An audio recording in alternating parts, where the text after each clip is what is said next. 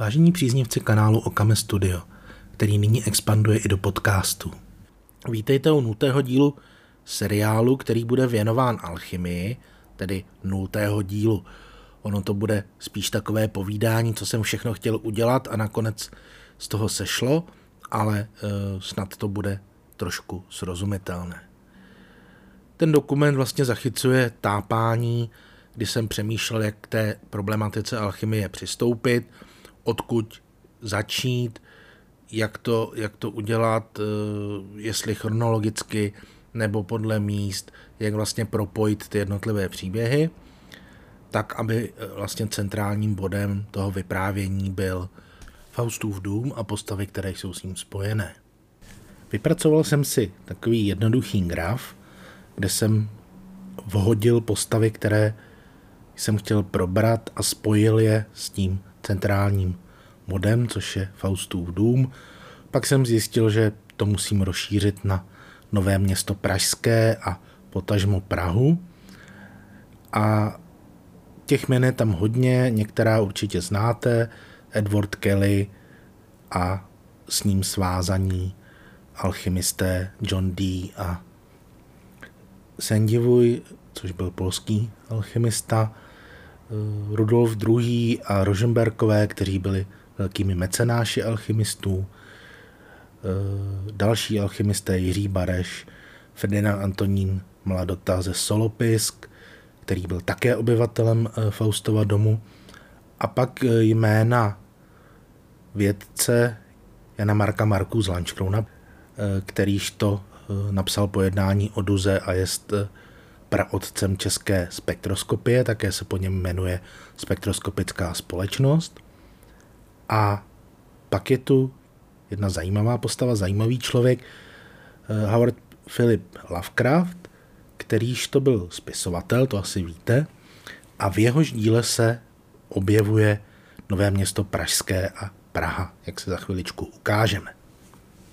A začněme od toho posledního, protože od něj to začalo. Lovecraftovy povídky jsou temné, jsou psány nádhernou angličtinou a rozhodně stojí za to je číst, i když jsou to pro někoho možná jenom obyčejné horory, ale oni jsou to neobyčejné horory. A v jednom z nich, v tom, řekněme, nejdelším jeho díle, která už je spíše novelou než povídkou, je to Případ Charlesa Dextra Warda, se vyskytuje odkaz na Prahu, kdy ten hlavní hrdina, ten hlavní, nutno podotknout záporný hrdina, se ubytuje na Novém Městě pražském, aby se setkal se starým mužem, pravděpodobně tedy také alchymistou, který díky e, elixíru mládí žije velice dlouho. To už zpracoval e, tohle téma v jiné povídce, v krátké povídce Alchymista. A dále v textu je potom odkaz na to, že t, e, dům tohoto alchymisty byl zničen. A ten starý muž, který se jmenoval Josef Nadek, což je otázka, jestli je to jméno české, Josef určitě, ale Nadek je spíše jméno, řekněme, egyptské, anebo je to anagram, což by bylo možná jednodušší vysvětlení, a naskýtá se možnost, že by to mohl být pan Daněk. Nicméně tenhle odkaz na Prahu, na Nové Město pražské, mě přivedl na otázku, jak to vlastně bylo s tou alchymií na Novém Městě pražském a jestli se ty pověsti dostaly až do, do Ameriky k tomuto spisovateli. Ústřední postavou toho příběhu měl být, nebo spíše bude, Edward Kelly, známý též jako Talbot, který se narodil ve Worcesteru, ale svůj život skončil v Mostě.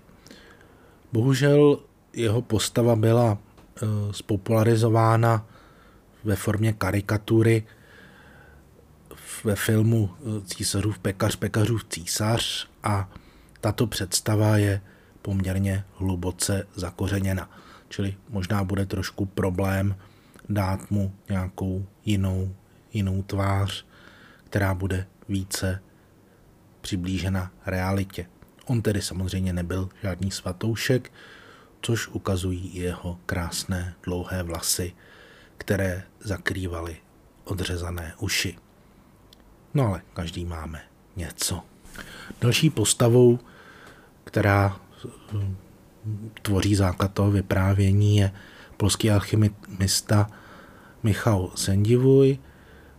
Ten je svázán s Prahou, s Rudolfem druhým a přes majetek, který získal Vílovem od něj a jeho manželky i s Edwardem Kellym, tak ten získal vlastně světovou proslulost experimentem, který předvedl švédskému a tehdy polskému králi Zikmundovi, a tomu získalo takovou proslulost, že pak v klidu cestoval po celé Evropě a podobně jako Edward Kelly skončil svůj život na našem území v Kravařích. No a takhle by se dalo pokračovat dál a jít osobu po osobě a hledat, jaká byla mezi nimi spojení podle tohoto pavouka, ale možná je to příliš složitá, složitá cesta. Snažit se zjistit, proč se Edward Kelly našel právě v čelní hrádek Vílovém, který byl obklopen zlatými doly jako své sídlo, jestli doufal, že přítomnost zlatých dolů mu nějak pomůže v jeho experimentech. To je jedna z otázek. Další je vlastně, co se s ním dělo po jeho zatčení, po tom, co upadnul v nemilost, spojení s Křivoklátem, spojení s mostem, vlastně s hradem Hněvín. To by určitě, určitě bylo zajímavé a bylo o tom mnoho a mnoho napsáno. Jak vlastně souviseli další e, alchymisté a milovníci záhad, jako právě Jiří Bareš a e, jiní, jiní učenci e, té a pozdější doby, e, jako Jan Marek Marků z Lanskrouna, který vlastně od Jiřího Bareše získal e, Vojnichův manuskript, jak vlastně je ten manuskript svázán s Prahou, protože je svázán s Prahou a v tom spise jsou vlastně dodnes vloženy dopisy, mimo jiné právě i Jana Marka Marků, které popisují tu jeho historii. A těch věcí, které by se daly zkoumat, je mnoho a mnoho, ale naštěstí během té přípravy se mi dostalo do ruky něco, co zcela převrátilo moji představu o tom, jak budu postupovat. No a byly to chemické listy z roku osmnáct set osmdesát, kde byl článek Jiřího Vratislava Jána, který se jmenoval Alchymie v Čechách. On vyšel, jak jsem koukal, do katalogu Národní knihovny i knižně. Ten Pisek není příliš dlouhý, ale je nabitý informacemi a je tak krásně napsaný, že jsem si říkal, že asi že by byla škoda ho ne, nespracovat, protože je to dílo, které opravdu stojí za to a je velmi hezké sledovat, jak se chemie a psaní o chemii vyvíjelo během posledních sto let, kdy když si člověk listuje těmi chemickými listy z roku osmnáct set osmdesát, tak je to naprosto fascinující, jak moderní ten jejich přístup byl před sto čtyřiceti lety. Konec konců je ta osoba eh, profesora Jána, on byl středoškolský profesor, nicméně to není nic, co by ho charakterizovalo, on se zajímal o politiku, psal básně, byl to opravdu renesanční člověk a také by si asi zasloužil potom svůj díl. A to, to jeho dílo opravdu je velmi dobře napsané a já se pokusím z něj udělat něco jako audioknihu, pokusím se načíst ten článek a tak ho zpřístupnit. Snad to není nic proti ničemu, je to přeci jenom věc velmi stará a jinak se k ní asi dá relativně těžko, těžko dostat. No a to vezmu jako takové cvičení pro ty další díly o alchymii, které již budou trošku více, více do hloubky než tento přehledový článek a snad to bude někoho zajímat. Jak vlastně vidíte, tak ten článek vycházel na několik dílů.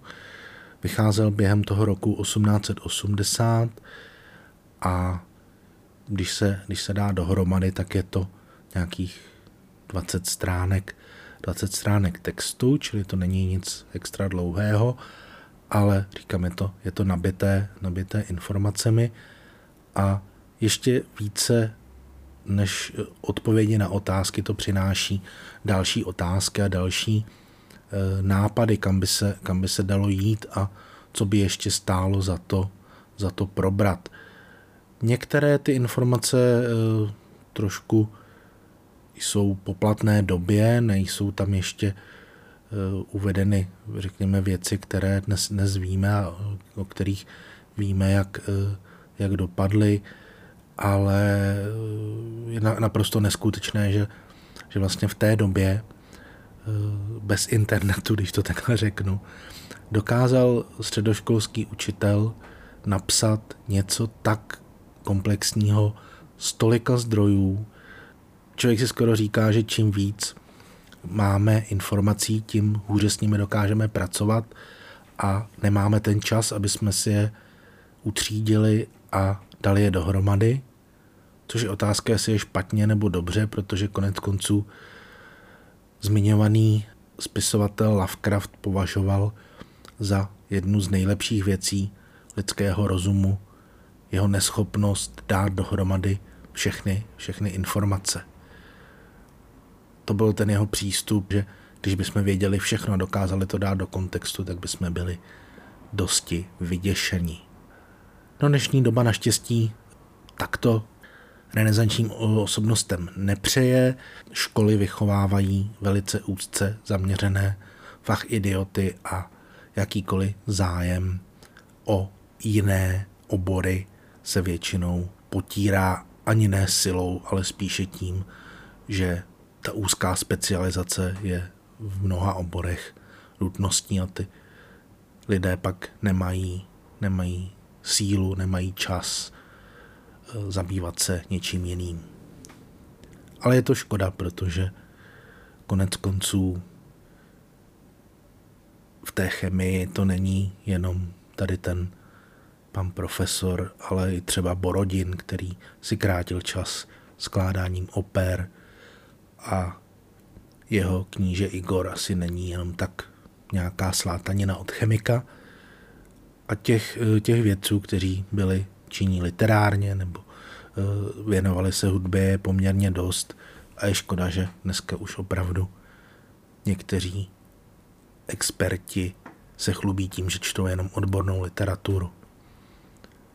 Jo, tak to jsem trošku odbočil, možná jenom apelovat na to, že je dobré číst i něco jiného než vědecké články.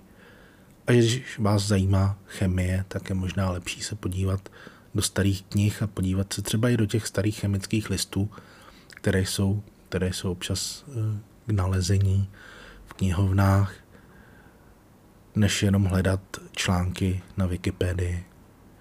Jo, tak, to by bylo asi všechno.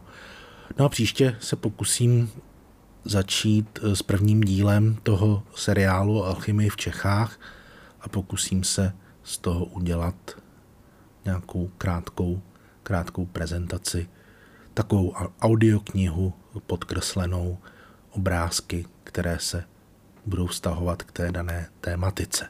Těm, co to poslouchají jako podcast, se předem omlouvám, že žádné obrázky neuvidí.